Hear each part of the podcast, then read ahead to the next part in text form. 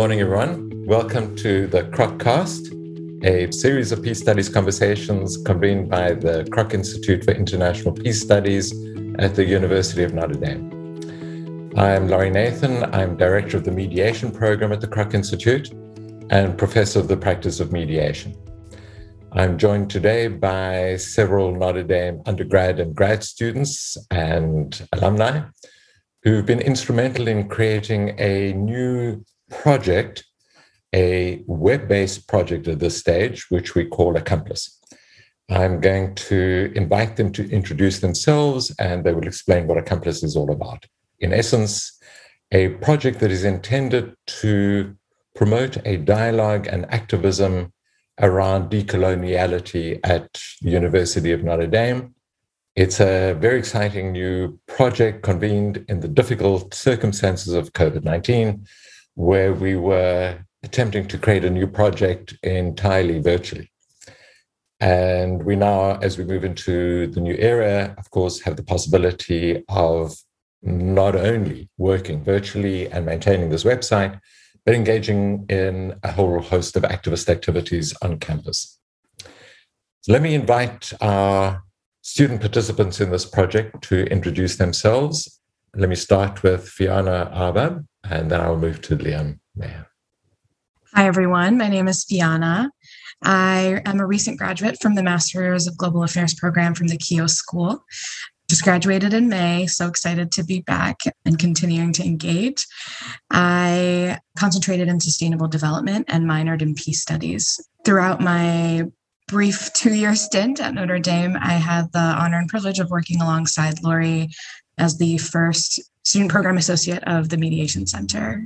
And I'm a co founder of the Accomplice Project. And I'm so excited to be here and actually finally meet some of our contributors, Josie and Jack. One of the weird things about COVID is you can work alongside peers and talk about such deep things without ever having met them in person. That's kind of the COVID reality today. So I'm really excited to be here with all of you. Great. Thanks, Fiana. Liam. Hi, everyone. My name is Liam. I am an alumnus of the University of Notre Dame. I graduated in 2018 with degrees in art history and political science. After that, I did a two year master's program at the University of Oregon in art history. And I will be starting in the fall a PhD in art history at Temple University. My studies focus on intersections of queerness, coloniality, and Catholicism in contemporary Latin American art. And over the this past year, I've been very fortunate to be working on the Accomplice project with Fiana as a co-founder. It's been a wonderful year, and I was just thinking about almost a calendar year ago. Today was when Elizabeth Boyle and I, who's one of the other fantastic people involved in this project, were sitting having dinner and go. She said, "Oh my God, I know this great person. You need to check out Fiana. She's fantastic," and got the ball rolling on this whole thing. So. Uh, yeah, it's exciting to be here a year later and seeing everything that's happened and able to reflect on all the work that we've done. Thank you, Liam. I can't wait to read your PhD one day. It sounds absolutely fascinating. Josie. Hi, everyone. My name is Josie, and I'm a senior political science international peace studies major at Notre Dame. And I'm so excited to have made a contribution to Accomplice and to be here today with you all to discuss it. Thank you. Jack. Everyone, I'm a rising senior as well in political science, and I'm also extremely excited to talk about my piece within Accomplice. And I'm also a member of the Cherokee Nation Adopted Shawnee, and I'm really excited to talk about Native American affairs on campus and decolonization. Great. Now is the time. Fiana, let's get into the substance. So, Fiana, tell us what is Accomplice? Give us a basic description of the project and then tell us something about the motivation for setting it up. Sure. So, in terms of a basic description, I guess I could break it down into maybe three frameworks of understanding accomplice. It's really tough to describe exactly and pinpoint what accomplice is because the methodology of decolonization, as we might know, is extremely complex. So, in terms of accomplice as a platform, we didn't quite make it into a publication or a magazine per se. It's rather currently in, in its form, it is a web platform. And we seek contributions from students, faculty, staff at Notre Dame, and also from the larger community in South Bend, which includes the Pokagon Band, Indigenous folks, with whom Notre Dame necessarily has intertwined relations with. And through various essays, it could be in a media form, like what Josie provided in, in the form of a documentary. We've worked with a student who's interested in promoting a re envisioning of the Snite Museum's Latin America section, for example, just various creative means of engaging with and interrogating the ways that Notre Dame as an institution throughout history and in present day contemplates, engages with, etc., its colonial history in hopes of one day establishing what it might actually mean to be a decolonized institution. So I think what I really wanted to highlight is not only is this web platform in an essence a portal for publications, but it also is attempting to establish a methodology towards decolonization. And one of the key frameworks that we've been u- utilizing for the Accomplice Project is a piece called Decolonization is Not a Metaphor by Tuck and Yang. And what we envision for Accomplice is not only do we talk about and engage in dialogue around what it might mean to decolonize Notre Dame, but to actually leverage this platform to see material consequences and transformation of this institution towards decolonization. Great. Thank you, Fiana. Liam, as the other co founder of the project, what do you hope to achieve? And how is the project structured at this stage? Yeah, so our large overarching goal is material reparations, which is something Fiana and I talked about a lot throughout this entire project and used that phrase specifically as this sort of centering phrase whenever we were working or wondering, okay, what direction is this going? And we always asked ourselves, you know, like what material results are going to come from this if we continue this conversation.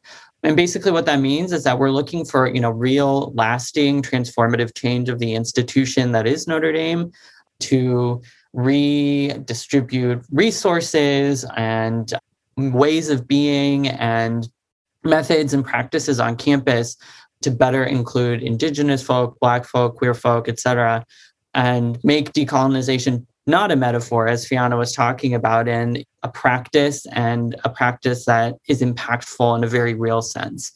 So these conversations that we're starting, it's been interesting just because, as we mentioned, it's a web platform. And so, kind of balancing and understanding that what we're talking about is a very long journey and trying to find a way to get through that as swiftly as possible while also being very intentional about the conversations we're having. And so we're very conscientious of the fact that we're housed in an academic institution. So this process of decolonization is a learning process for a lot of people here. And it should be, you know, it should be an opportunity to teach and learn in turn from people and grow together as a community as we're seeking alternative ways of being and alternative practices. And so that's been basically the big goal that we've been looking towards. And the way we've structured the project right now, especially in COVID times, has been to be as malleable and flexible, but also strong and sustainable enough that we can pass this project along to other people and future students, and they can pick it up and utilize it and keep these conversations, these causes alive. As Fiana mentioned, we have a web pretty much hub right now that is our kind of main contribution overall and it's a website that contains what we call stories or contributions kind of in turn which as fiana touched on can vary from you know traditional essay formats to video contributions panel discussions other things as well we're really trying to open up our idea of what a scholarly contribution can be and a contribution that is rigorous and robust. So we have a collection of those that we've published through this website. And the way that we display them is actually through this really great tech. It's this platform called MapMe, which allows users to create interactive maps where you can pin stories or links to various geographic points. And so we've created what we call a story map, where we have pinned each of the contributions we received over the past year to specific geographic locations that are pertinent to the content of that contribution.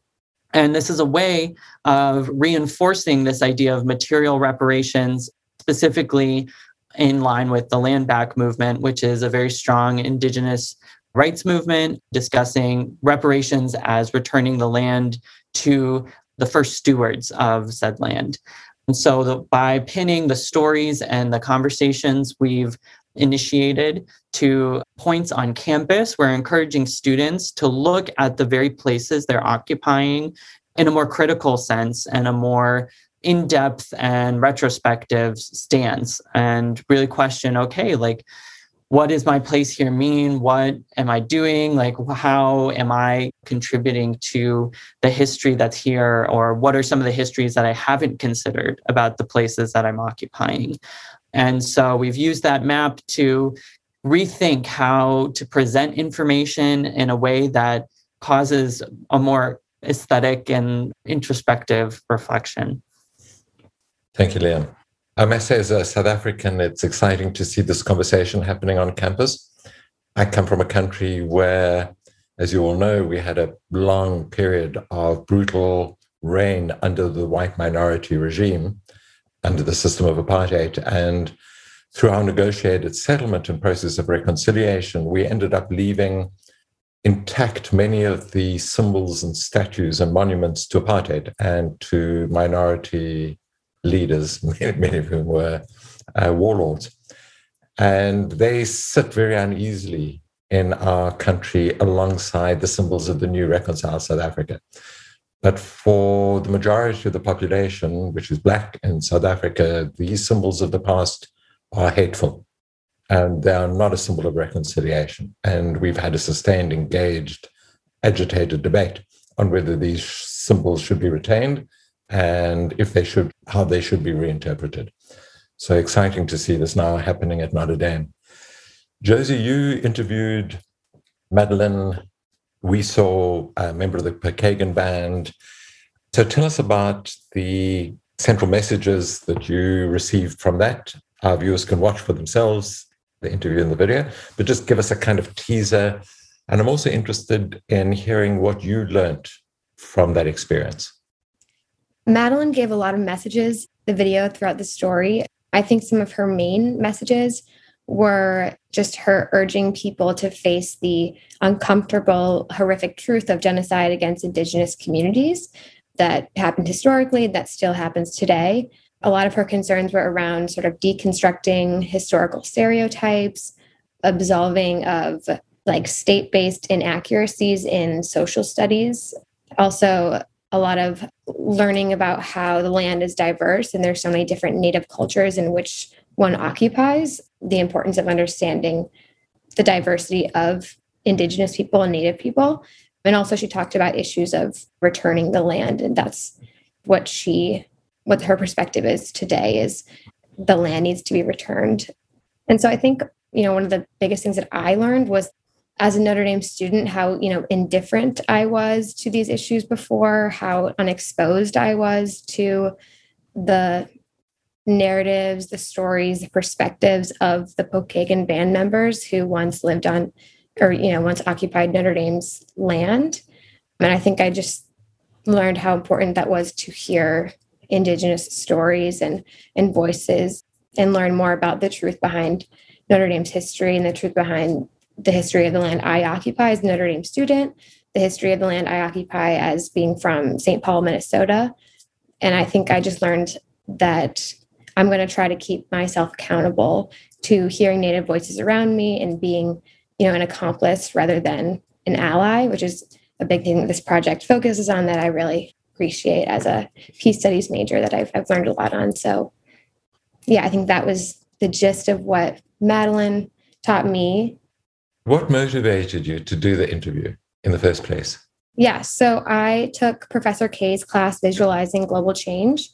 And I was originally interested in Indigenous issues on campus after I transferred to Notre Dame my sophomore year and I took the Introduction to Peace Studies class and learned about Notre Dame's true history. And Professor Kay sort of guided me to be interested in the 2020 Mishawaka Central Park Columbus statue protests.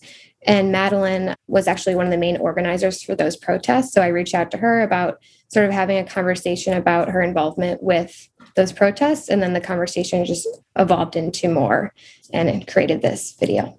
Great. Thank you for that. I turn to Jack. Jack, you wrote a fantastic piece on how you envisage the university's relationship with the Pokagon, and you're making strong recommendations in that regard.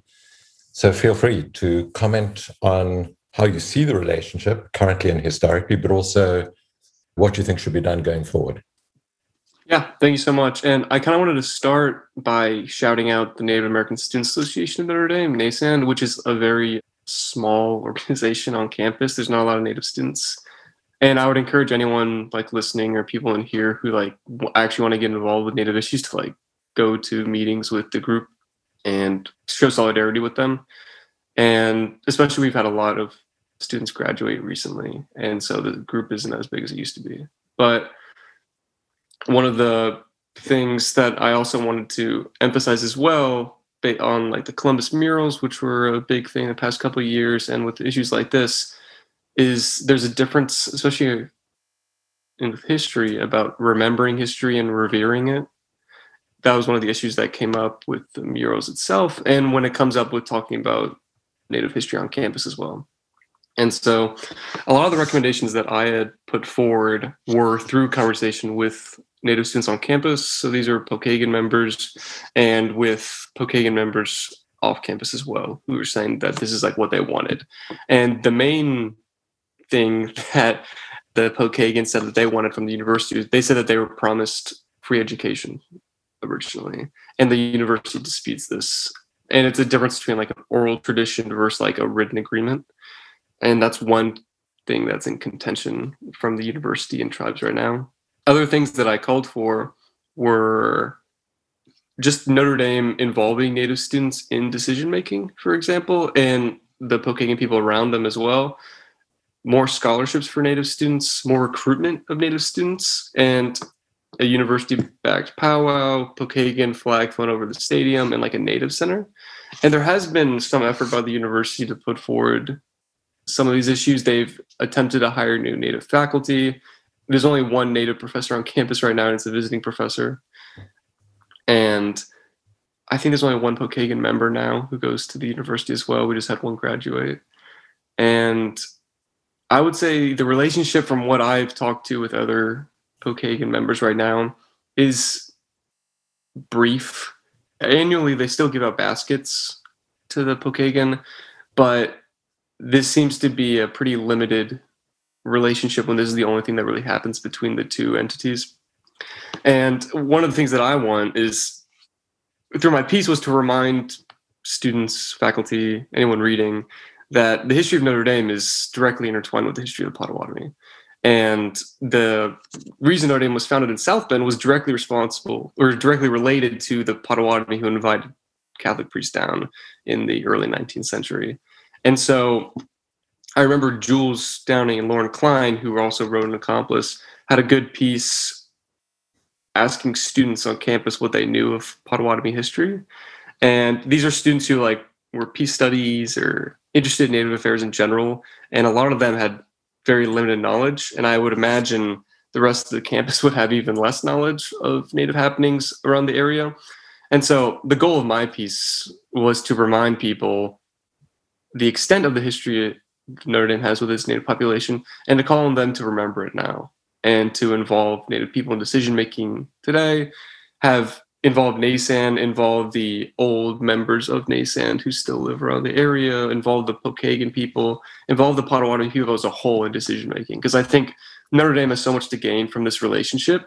And a lot of their early relationship with the Potawatomi was rather positive. A lot of the missionaries here originally defended Potawatomi's right to stay here mm, when a lot were being removed at the time. And so I think Notre Dame has a lot to celebrate here, and I think they should. So, Jack, let me ask you a question then.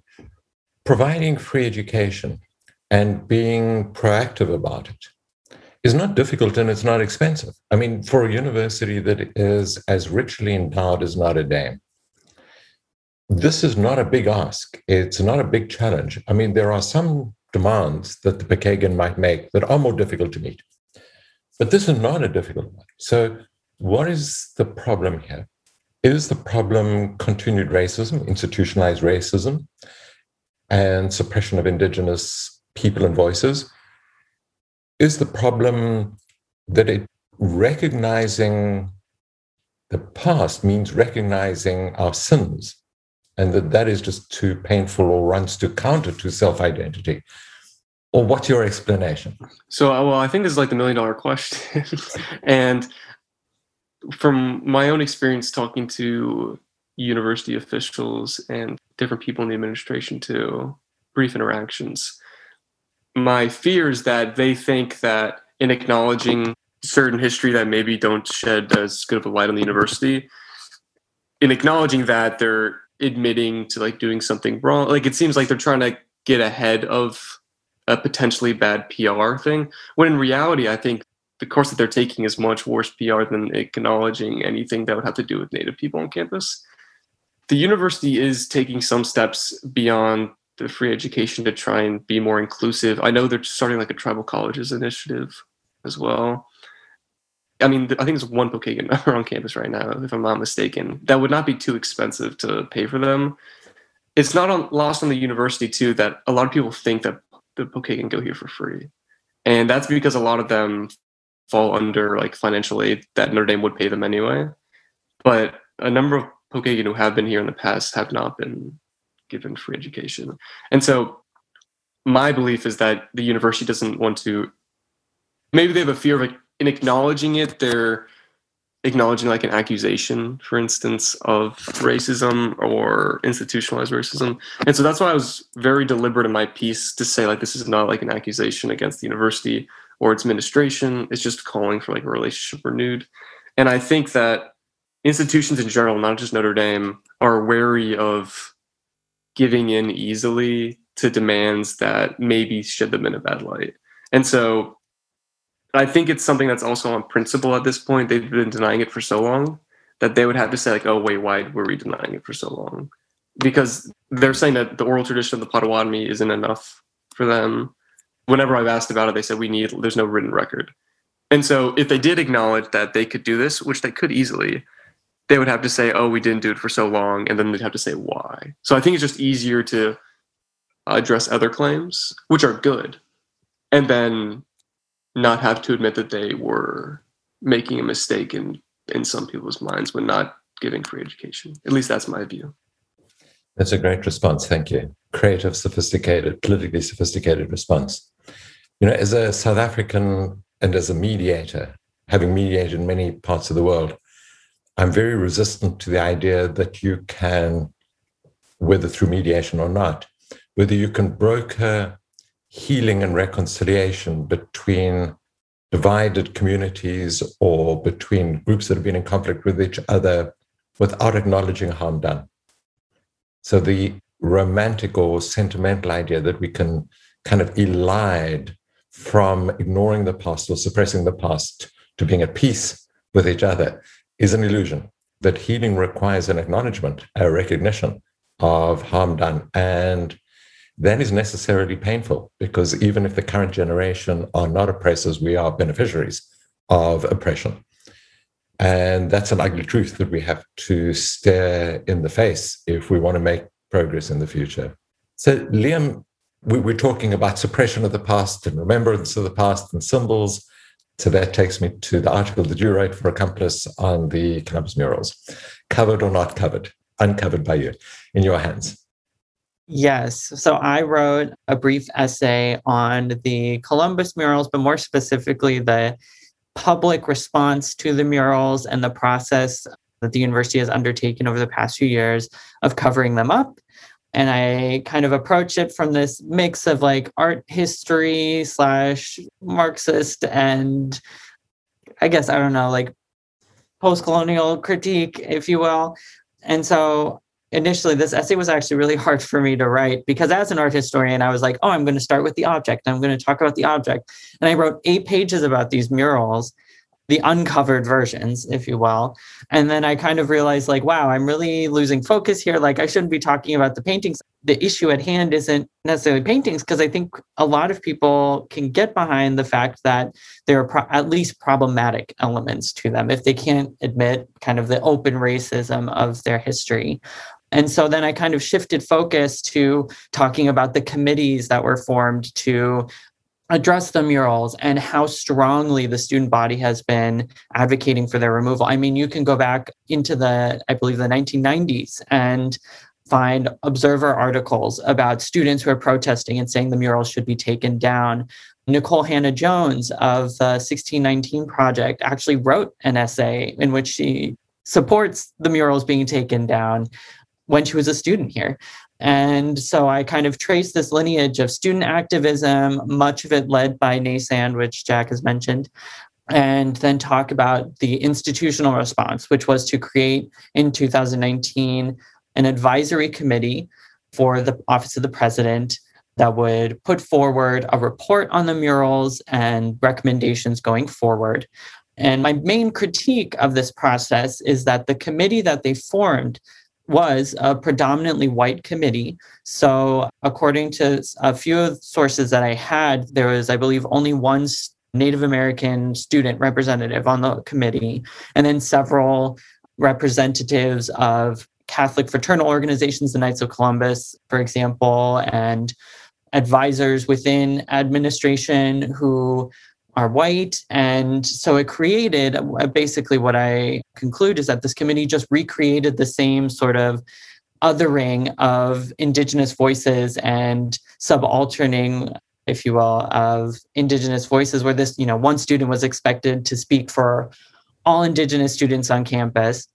And that's kind of an impossible task to give them, being a single person with a singular experience. And so then the recommendations of this committee not even looking at them yet, you can expect that they are going to be coming from a perspective that may not be as critical or balanced or nuanced as it should be for such a complex issue. And then I turn, of course, to the actual recommendations of the committee. And that's where you start to see some of this sort of ahistorical or tailoring of history to kind of benefit the institution. For example, they, in the report, very early on, kind of parse out this distinction between colonization and the violence of colonization and evangelization, which a lot of historians of colonial Latin America and America will say immediately, you know, evangelization was a very colonial and violent process. And so to try and distinguish that in this opening of a report is already setting up this problematic dynamic in which you're kind of absolving religious causes of any violence that was wrought on their behalf. And the solution they come up with ultimately is this covering process, which we see today was implemented by the university of these designed tapestries, pseudo tapestries. They're printed canvases of what's meant to be this sort of melding of Catholic and indigenous imagery but the process in which they went about it, they hired this predominantly white art firm and had a white designer do this. And so you kind of end up with this very vague sort of, I guess, for lack of a better term, basic allusions to indigenous creation myths, which aren't necessarily tailored to any local perspective. And it then creates these tapestries that basically just cover up the embarrassing parts without responding or acknowledging that there was any wrongdoing there. And in fact, furthers the problematic relationship of, you know, predominantly white voices acting and preemptively uh, circumventing any response that could perceive them as problematic or, you know, having done wrong in the past.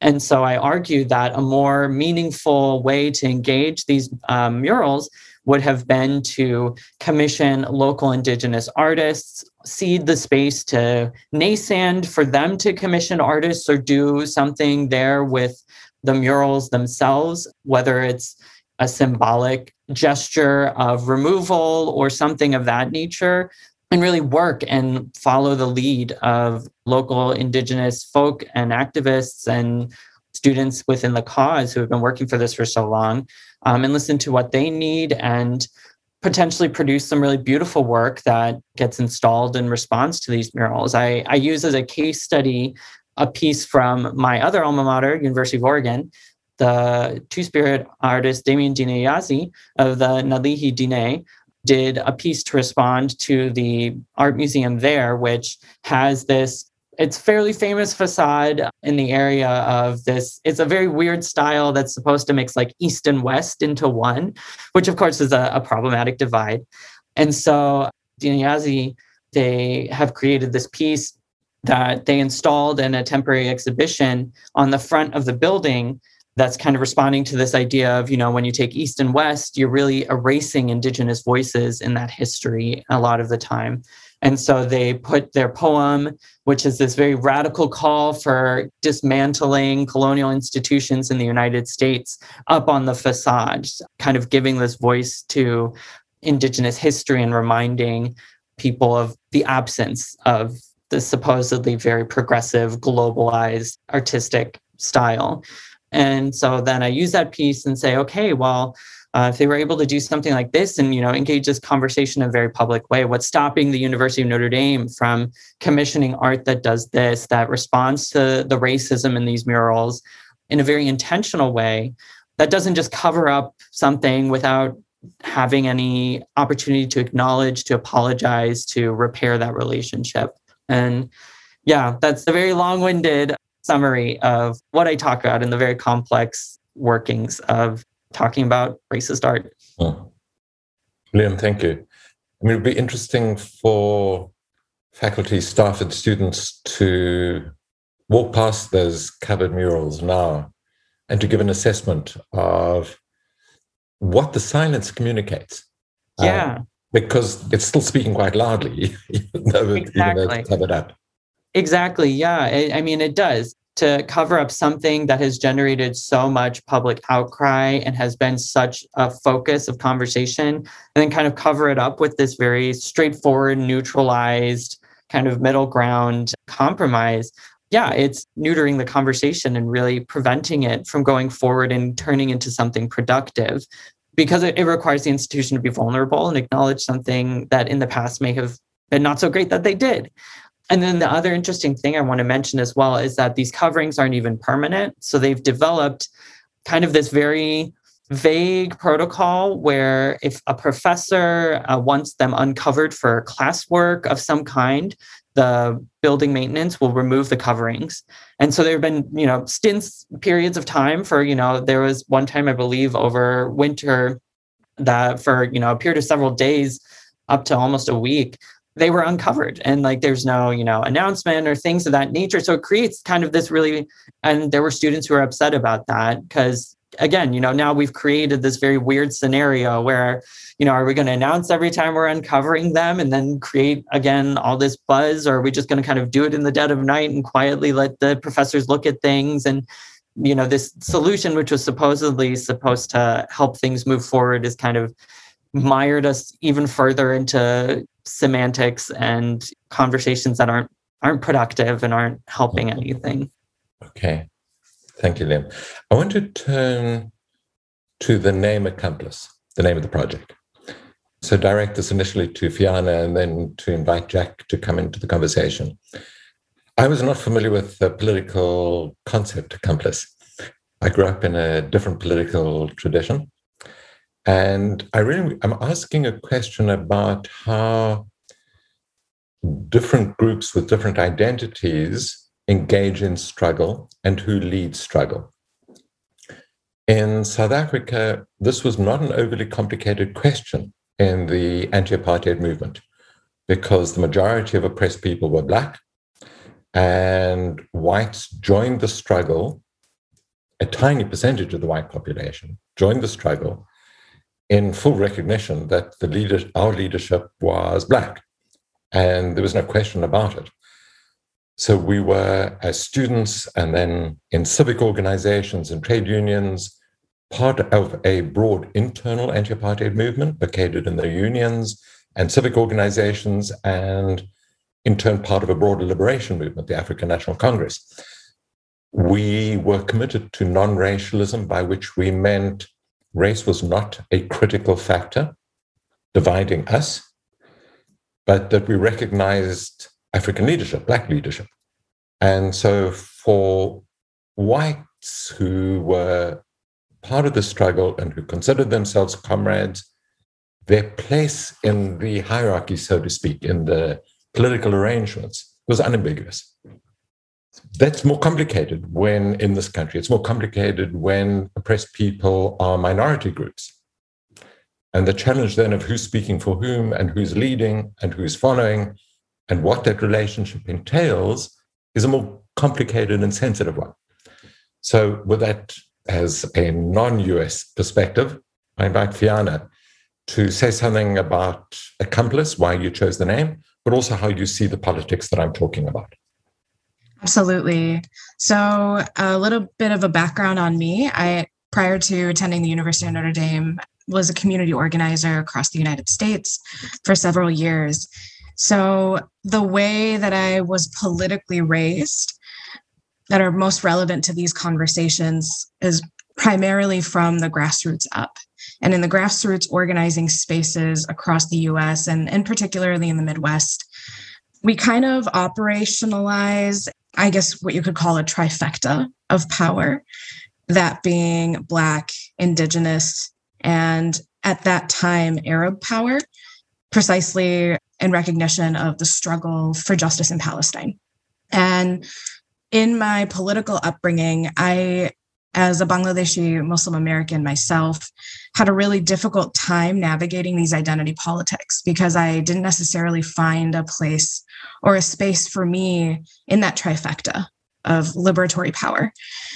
And I came across some really powerful pieces by contemporary Black feminist scholars like Audre Lorde, Bell Hooks, and Angela Davis, who all speak extensively about both the liberatory promise and yet also the oppressive powers of identity politics.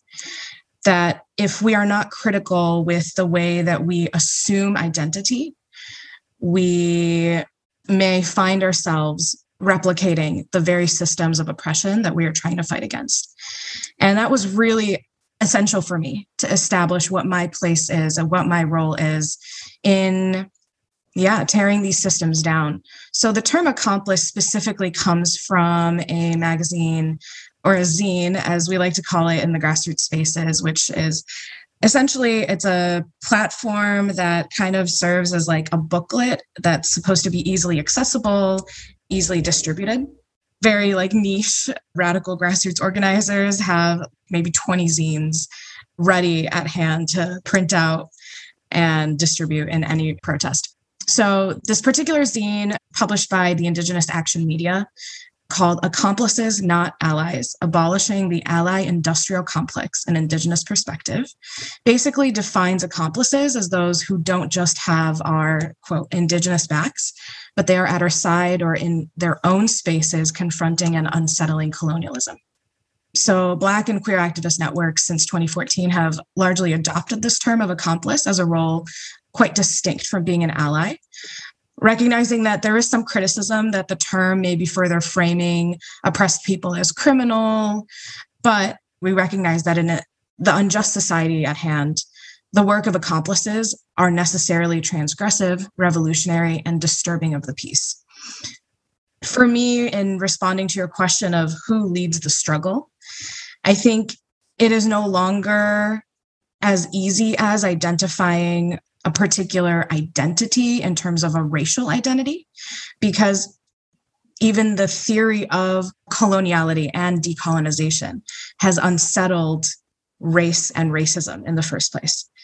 We cannot be so certain that even folks of ourselves, right? Like for me, Asian Americans, we are a very complicated community, population, racial, and political identity we uphold a wide spectrum of political perspectives.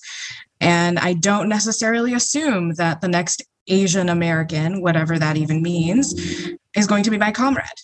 You can never assume political alignment from race. I think something that I'm thinking about or was thinking about also when we first started Accomplice. I began to be immersed in the grassroots spaces in South Bend. And first of all, was very, very difficult. It's clear that there's a lot of burnout in this community. And I think one of the reasons why is because really the troubles at hand are quite contentious and complicated. And anybody who wants to organize in this community has to hold space for a lot of deep history, a lot of deep issues. So, for example, I regularly attended a what's now called the working group for reparations in South Bend. And one of the first meetings and conversations that we had were reparations for whom and from whom. And I left the first couple meetings feeling a bit uneasy because some of the conversations, I don't know, made me question a lot. So, for example, a conversation that we had was about the tension that even the Black community in South Bend has with the Pokagon community and wondering what place the Black community has in this larger conversation of decoloniality and whether or not reparations, if we try to bring in the Indigenous folks, the Indigenous folks, and promote reparations for Indigenous groups, then what are Black people owed? What are Black folks in South Bend owed? And to the point that eventually the committee, and again, because I am not first and foremost the one who leads this struggle, particularly. I see myself as an accomplice. I facilitate back in my own spaces and promote and provide resources as I have at hand. But the South Bend community who convened this committee talked about how maybe for the time being, we need to focus on reparations for the Black community first and foremost. And I think I'm still contending with that. It is complex, and it's obviously not my place to redefine and redetermine their agenda for this working group, but it is something that that I am contending with. And I think this question of who leads the struggle and what liberation looks like is still quite contentious, and we need to have further conversation about it. But at least redefining our places as accomplices and not allies promotes more opportunity and opens up more space for the necessary conversations to have. Thank you, Fiana. Jack, your response to my question, your response to Fiana's comments. As I said before we went into the recording mode, I encourage the panelists to not only agree with each other, but also disagree. So you're welcome to disagree with me, Fiana, with anything that's been said or agree as you see fit.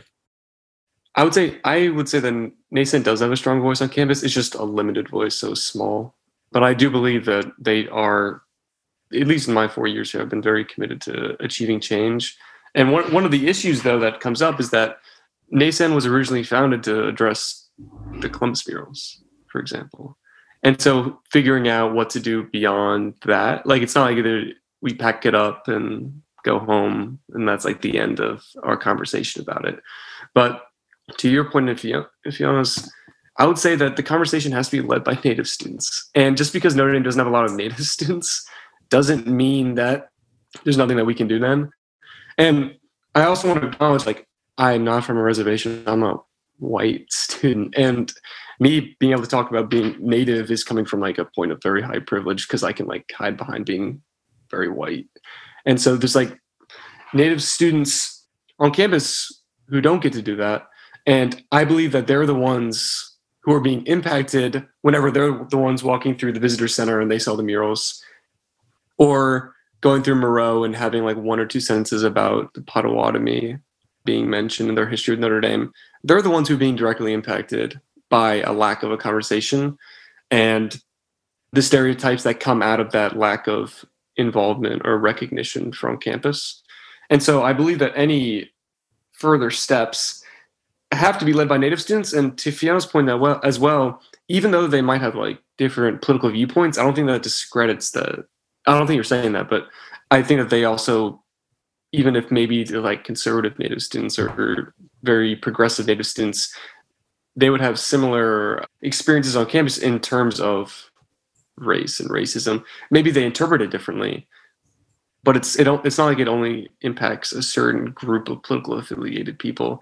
And so I do believe though that it is extremely complicated and nuanced when we're talking about reparations and what that means and who it comes from and also bringing up other minority voices on campus because it's not like native voices are the only things that aren't being talked about very much. And so the main thing that I would want to remind people to is, and I've said this a lot, but just involve native voices because if we were having convenings just talking about what we can do for them and not talking to them at all, which I mean, we all have been in conversation with native students in NASAND, we would be treating them just as victims, which in itself is, it seemed pretty colonizing itself and uh, looking down upon them as just victims. When in reality, like when the Potawatomi were here, when Notre Dame came, they were like one of the largest tribes in the area. They had mastered horticulture. Like it's not like when Sorin and Badin came, it was nothing was here, for example. And so acknowledging that history and acknowledging that those people are still here today, I think is the best way to move forward, especially leading the conversation because they're the ones who have experienced this firsthand. And a lot of times, as Notre Dame students, we're here very briefly for only a couple years. It will do us good to listen to people who've been here their entire lives and their parents and their grandparents, their ancestors' entire lives. Great. Jack, thanks for the response. In the, in the few minutes remaining, I want to turn our attention to the future. What do we want Accomplice to do? So I'm going to do a round the table, starting with Josie. Just a couple of ideas from each of you on what you think Accomplice could or should be doing in the future. Yeah, I think I'm, I'm really excited to see what Accomplice does in the future. And I hope that it can continue to amplify not only just the voices of Notre Dame, but the voices of like the broader community. And like, I think it's important for also Notre Dame students to engage with this content. I hope that it could be incorporated into, you know, the first year class at Notre Dame, things like that, just to hear the voices that are not often as amplified as they should be on campus. And I think also it's important for students at Notre Dame to realize their own, going back to like a peace studies concept, like Paulo Freire's like critical consciousness, like understand your own position of like privilege and power at Notre Dame and how your activism can kind of be led by these oppressed voices and the idea that not to be indifferent to these issues and that we belong to each other as much as we try to. So I think that there's a lot for Notre Dame students to learn from this project, and I hope that it can continue to break down that indifference towards these issues and towards these voices that are so important to be heard. I like that. Thank you. Liam.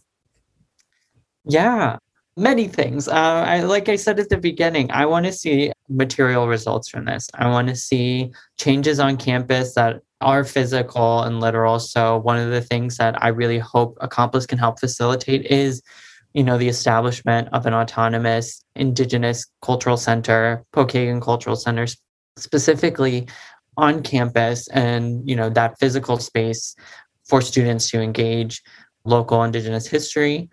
I want to see more relationships with the south bend community kind of touching on what we've been talking about this whole time understanding that the students here are leaders in the struggle. Every position in the quest for liberation is a position of leadership in my opinion but that doesn't mean that everybody's you know in charge of things per se. Some of those leadership positions are leading through listening. Some of those positions are leading through organizing. Some of those positions are leading through direct action. So understanding that every position your position if you are going to engage this as an accomplice is to lead in the struggle alongside your fellow accomplices which is the thing that you know distinguishes accomplices from allies. You know allies support the struggle but un- may not understand that their lives are directly impacted by it.